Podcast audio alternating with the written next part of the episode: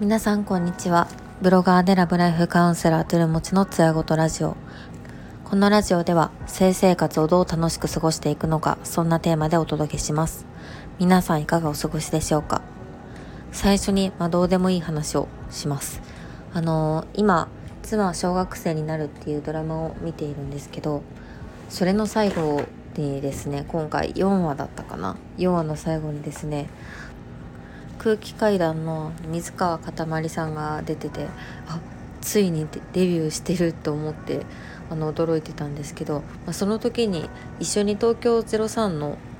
飯塚さんも出ててですねキングオブコントに出てるコント師がドラマに結構出てるなっていうことで本当にコント師っていう職業は、まあ、夢があるなと思って見ていました。あと最近はあの相席食堂っていう、まあ、関西ローカルの番組ではあるんですけど千鳥の2人が MC の番組を毎週楽しみにしてるんですけど今 m 1のファイナリストたちがあの街ブラのロケに出ていてあのお互いの点数を競い合ってるんですがそれもまた面白くてですねあの ランジャタイがまた盛大にやらかしつつ真空ジェシカがあのしっかり頑張ってたのを見てなんだかなんかほっこりしました。今週も m 1ツアーっていうのをあのライブで見てきたんですけどまた来週 m 1ツアーがあるのでそれも見てきます。どうでもいい話をしていると結局お笑いの話ばっかりになってしまいますね。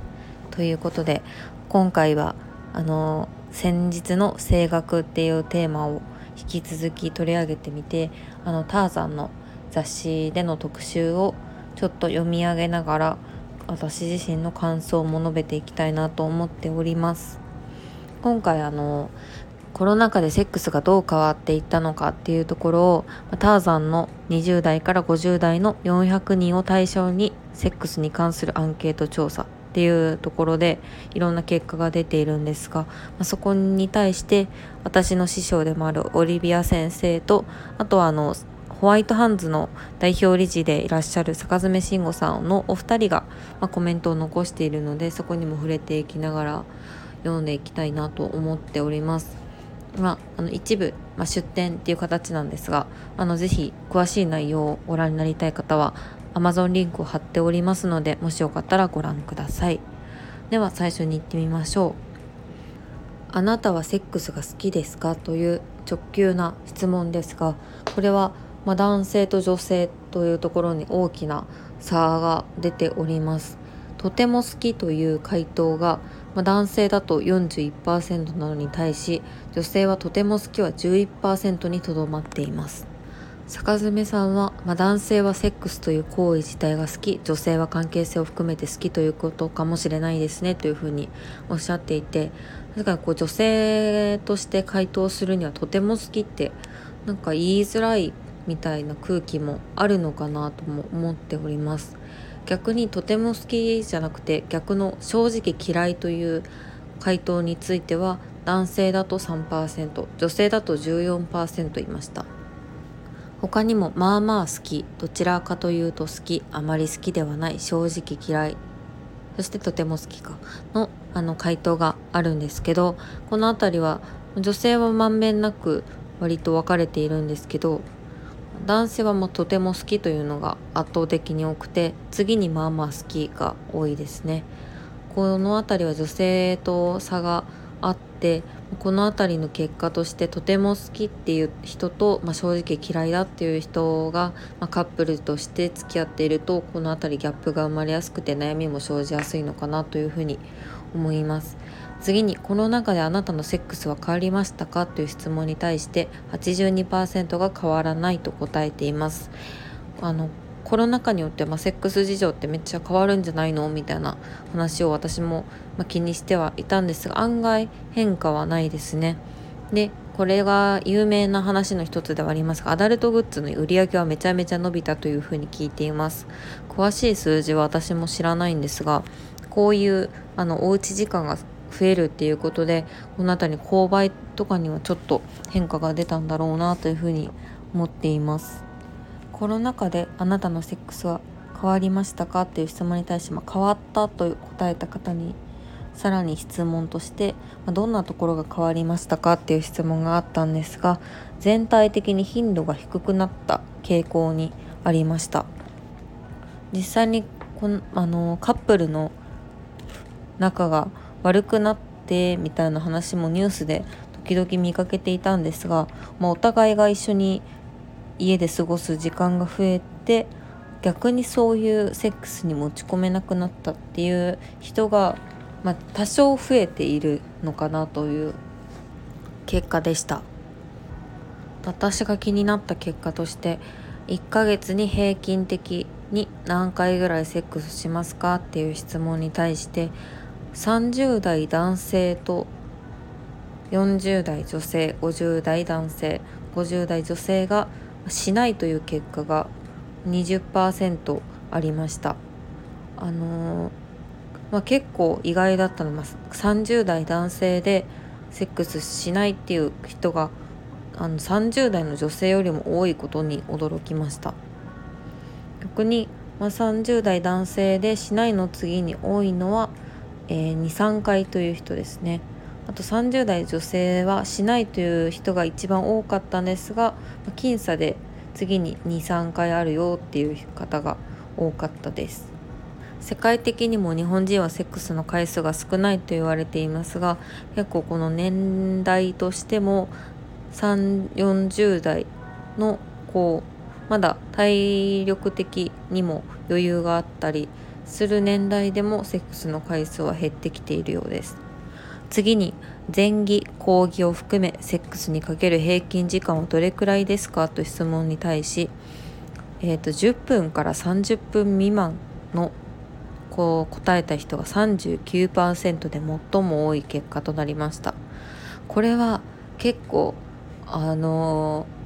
ー、あまりなんかいい話ではないかなと思っていて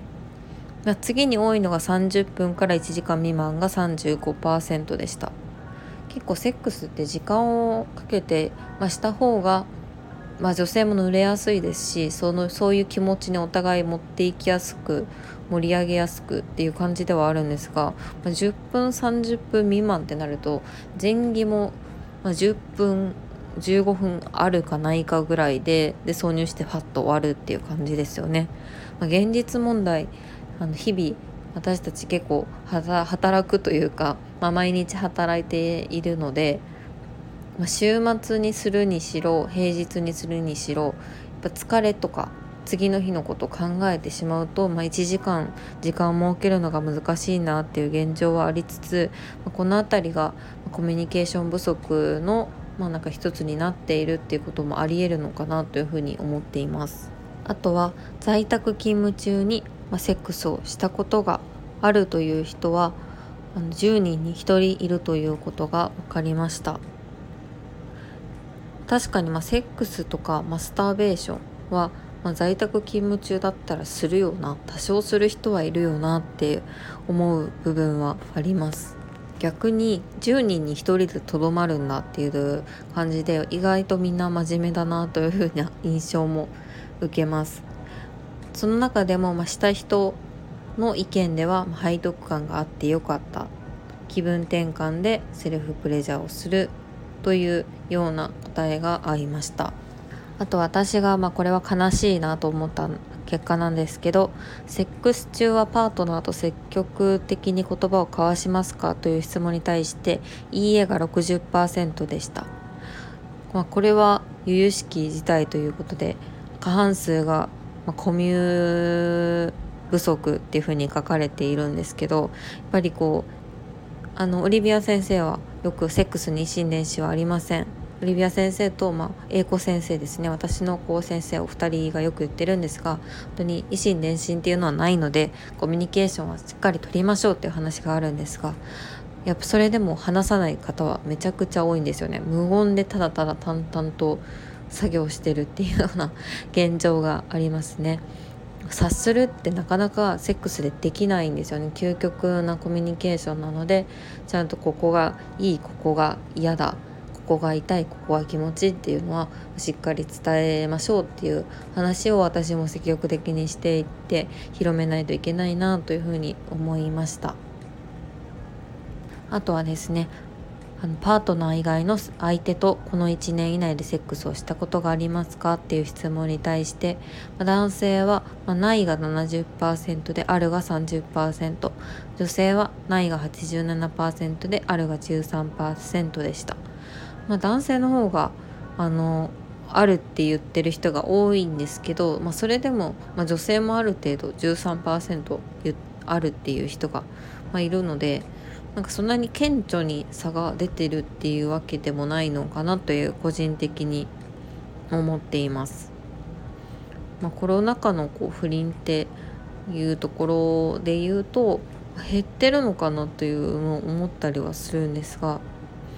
まあ、やっぱ今アプリとかもありますしその自分のパートナー以外のこうセックスフレンドっていうのはまあなんか探しやすい環境になっているので、まあ、そういう結果はあるだろうなと思います。またパートナー以外とセックスをする理由は何ですかっていうところでいろいろな相手を相手とセックスしてみたいからという回答が50%パート。ナーとのセックスでは性欲が収まらないからというのが33%でした。なので、まあ、その男性の方が多少こう好奇心が旺盛というか新しい体験をしてみたいみたいな考え方を持ってる人がちょっと多いのかなという感じです。いろいろな人と話して思うんですがパートナーとのセックスでは性欲が収まらないっていうところでじゃあ自分の性欲はないがしろにしていいのかみたいな話は、まあ、結構いろんな人と話してて盛り上がるんですけど、まあ、この辺は決着をつけれるようななんか話し合いではないなというふうに思っています。あとこれまでの人生で最も心に残るセックスを教えてくださいという質問に対しモルジブの水上コテージでサメの赤ちゃんを眼下に見ながらのスローセックスだったり結婚式の日の夜ドレスを着たまま主人とホテルでセックスした大好きな人と両思いになった時にした一番初めのセックス。お互いが好きすぎて相手が泣き出してしまった時などあのな結構可愛いというかロマンチックなエピソードがありましたねやはり家ではない別のところのこう印象として残りやすいシチュエーションだともうずっと覚えてられるんだろうなとか、まあ、やっぱり初めての経験の際はすごい強く印象に残っていたりそれがあの、まあ、そんな悪い意味を込めてじゃなくてなんか美化されているというかなんか自分の中で大切なものとして残っていることが多いですよね。なんで場所とか環境を変えてセックスするってお互いのこう脳に刺激もあるのでマンネリした時はあの別の場所に行ってみるっていうのは、まあ、一番やりやすい方法なのかなというふうに思っています。はい、今回はちょっとこういう感じで結果を共有させていただいたんですが、まあ、400人へのアンケートなどで、まあ、日本全体でこうもしアンケートを取ったらまたちょっと、まあ、結果は違うかもしれないということだけえーと、ご留意いただけたらなと思います。はい、では金曜日ということで皆さん良い週末をお過ごしください。ここまで聞いていただきありがとうございました。